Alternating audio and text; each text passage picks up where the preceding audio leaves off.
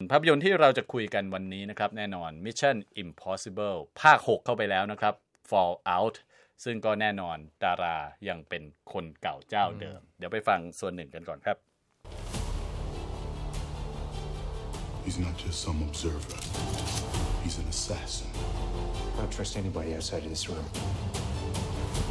You go rogue, he's been authorized to hunt you down and kill you. That's the job. อ่า นั่นก็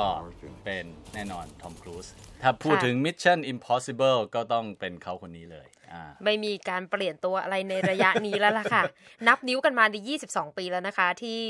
เอ่อพ่อยอดขมองอิ่มทอมครูซค่ะ ได้ตะกายตึกปีนเขา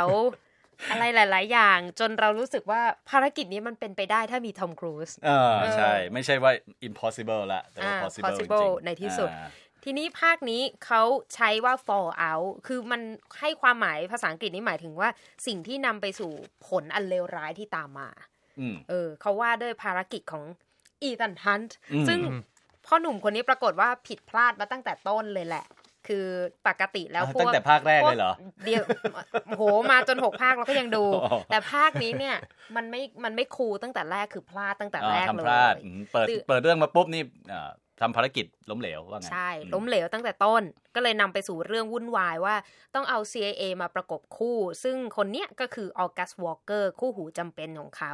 เพื่อหยุดภารกิจโครงการนิวเคลียร์ขององค์กรซินดิเคตเอ่อคนนี้เนี่ยเป็นเอ่อซูเปอร์แมนใช่ไหม ใช่ อ่าตอเป็นนพ่อหนุ่มรูปหล่อขมองอิ่มยิ่งกว่า ทอมครูซอีก เพราะว่ายังหนุ่มแน่นอยู่เลยเออแต่ปรากฏว่าเนี่ยก็มีเรื่องราวหักเหลี่ยมเชื้อคมนะคะ แต่ว่าก็ยังได้กวนของอาสมาชิกของคู่หูของอีธานฮันต์เนี่ยคอยช่วยเหลืออมรวมถึงมีเรื่องราวดราม่ารักสามเศร้าปรากฏอยู่ในเรื่องนี้ด้วย โอ้โห นี่ฟังฟังเอ่อคือได้ยินว่านักนิวิจารณ์เนี่ยชอบมากกับ MI 6 หรือ MI MI 6 ภาคนี้นะค่ะฮะแล้วก็อืมก็เลยสงสัยว่าอืมมันมีความแตกต่างยังไงกับภาคที่ผ่านๆมา เพราะปกติแล้วเนี่ย Mission Impossible จะถูกสับเละพอมาภาคนี้ก็เลยเอองงว่าทำไมถึงนักวิจารณ์ถึงชอบขนาดนั้น อันนี้ก็สงสัยเหมือนกันก่อนที่เข้าไปดู เพราะว่าเราก็จะชอบไปเปิดว่า Rotten Tomato เนี่ยให้เท่าไหร่เออก็ไปดูไล่ตาม IMDB อะไรอย่างเงี้ย พอไปดูค่ำคืนค่ำคืนที่ผ่านมาวันพฤหัสที่เขาเข้าฉายในสหรัฐนะคะ ก็บอกว่า เออสองชั่วโมงเนี้ยเราไม่ต้องลุกไปเข้าห้องน้ำเลยอะคือนั่งลุ้นกันจนจบเรื่องอ๋อเป็นหนังที่เดินเรื่องเร็วอืมแล้วก็คือเปิดฉากมาเนี่ย เริ่มมีความซับซ้อนละ พอมี CIA เข้ามาประกบ คนคนนี้ตอนคือเหมือนกับตอนแรกเหมือนกับเป็นตัวรองมาก ๆ เลยพยายามหา scene ให้กับตัวเอง แต่เรื่องดำเนินมันลึกขึ้นอ่าใช่มีการพลิกไปพลิกมาพลิกไปพลิกมาตลอดเวลา แล้วแอคชั่นก็คือเต็มอิ่ม ทอมครูซยังวิ่งไหวกระโดดตึกได้นะกระโดดเองด้วยใช่ไหมกระโดดกระโดดเองด้วยใช้สตาร์ทแล้วก็เปลี่ยนเมืองไปหลายเมืองอ่าฮะเหตุการณ์คือเปลี่ยนใช่สถานที่ไปเยอะ แล้วฉากก็สวยฉากแอคชั่นที่ตอนจบก็คือเป็นฉากภูเขาอืมเป็นบู๊ท่ามกลางภูเขาหิมะนะฮะอืมก็ผมไม่แน่ใจว่าภาคอื่นเนี่ยมีระดับความโรแมน ติกเหมือนกับว่าแง่มุมดราม่าความรักมากถึงภาคนี้หรือเปล่า คือภาคนี้เนี่ยมีเยอะแน่เพราะเพราะว่าฉากต้นๆก็จะพูดถึงคู่รักอยู่เหมือนกันๆอือฮึนะฮะอืมแล้วในตัวทอมครูซเองเนี่ย หลายๆ คนก็เริ่มบอกว่าชักจะเอียนกับความเป็นอีธานฮันต์นะฮะอืมความเป็นเอ่อพระเอกนักบู๊ซึ่งเอ่อการแสดงก็ไม่มีอะไรแปลกใหม่ แต่ว่าอือฮึกลับกลายเป็นว่าภาคนี้เนี่ย ทำไมเพราะอะไรคนถึงได้กลับมาพูดถึงทอมครูซอ่าฮะในบทบาทของนักแสดงแอคชั่นนักแสดงบู๊อีก ไม่รู้คุณนิติการจะเห็นด้วยหรือเปล่า คิดว่าตัวผสมผสานทีมของเขาอะทำให้หนังมีรสชาติ Yeah มากขึ้น คือทั้งเอ่อคนที่เป็นคนเก่งคอมพิวเตอร์ คนเก่งเทคโนโลเบยีนจี้กับลูเทอร์ใช่ซึ่งเป็น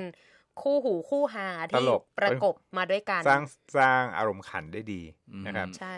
ขณะเดียวกันทอมครูซก็ก็ไม่ได้ไม่ได้สูญเสียความเด่น เพราะว่าผู้หญิงแต่ละคนในเรื่องเนี้ยต่างสนใจทอมครูซทั้งนั้นแม้เขียนบทเองคือทั้งมันตัวก็ต้องอโกย่างนั้นงนางเอก นางรองเนี่ย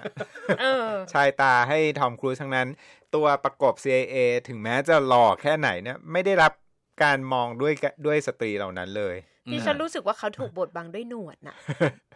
อันนี้คือถ้าถ้าใครที่ได้ติดตามข่าวเนี่ย อาจจะมีกระแสข่าวเรื่องของหนวดของเฮนรี่คาวิลนะคะซูเปอร์แมนเออที่ว่าพอเขาไปถ่ายเรื่องซูเปอร์แมนแล้วต้อง CG หนวดตัวเองอ๋อต้องเอาหนในวดอในอกไปเรื่องนี้เราก็เลยตั้งใจดูหนวดมากจนจนเรามองไม่เห็นเสน่ห์เขาอะเห็นแต่หนวด มันมองมันโฟกัสเฉยๆที่หนวดอย่างเดียวเลย อันนี้เป็นความรู้สึกส่วนตัวนะ เออซึ่งซึ่งในตัวอย่างหนังเราจะเห็นว่าอืมไม่รู้ว่าหลายคนอาจจะหลังจากที่ฉันพูดไปแล้วเนี่ย จะไปเพ่งเล็งหนวดในภาพโรงภาพยนตร์หรือเปล่า อย่านะคะ ให้ไป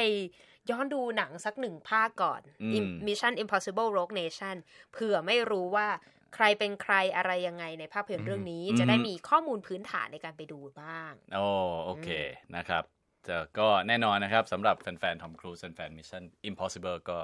ไม่ควรจะพลาดด้วยประการทั้งปวง